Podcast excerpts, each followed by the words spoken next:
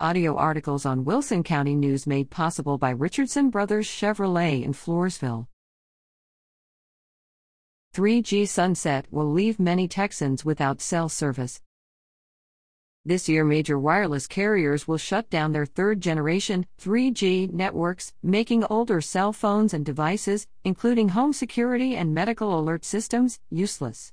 This will impact many older adults in Texas and millions across the country who use mobile phones from 2012 or earlier.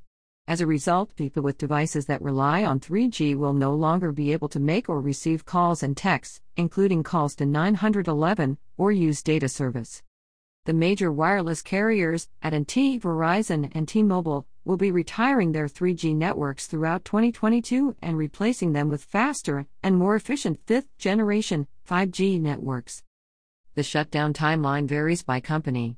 AT&T announced it will finish shutting down its 3G network on Tuesday, February 22. T-Mobile, which merged with Sprint, said it will be shutting down its 3G network between March 31 through July 1, while Verizon announced it will retire 3G by December 31.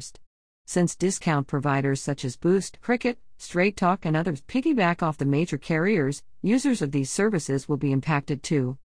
Examples of phones that will stop working include the Apple iPhone 6 or earlier and the Samsung Galaxy S4 or earlier. The sunsetting of 3G affects far more than phones, however. Some older home security systems, medical devices, medical alert bracelets, vehicle SOS services, tablets, smartwatches, and other devices also are dependent on 3G. Texas residents can contact their mobile providers directly and ask about their plans for 3G retirements. Carriers may offer discounts and special promotions on replacement devices, and trade ins may not be required. Texans should also check with their home security and vehicle SOS system providers to discuss the transition.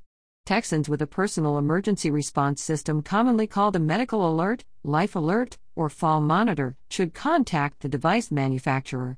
Devices made before 2019 commonly operate on 3G networks, and the need for upgrades to those devices should be evaluated as soon as possible. The Federal Communication Commission's Lifeline program aims to make communications services more affordable for low income customers in Texas. The benefit doesn't cover the cost of a new device but may help pay for phone and internet services.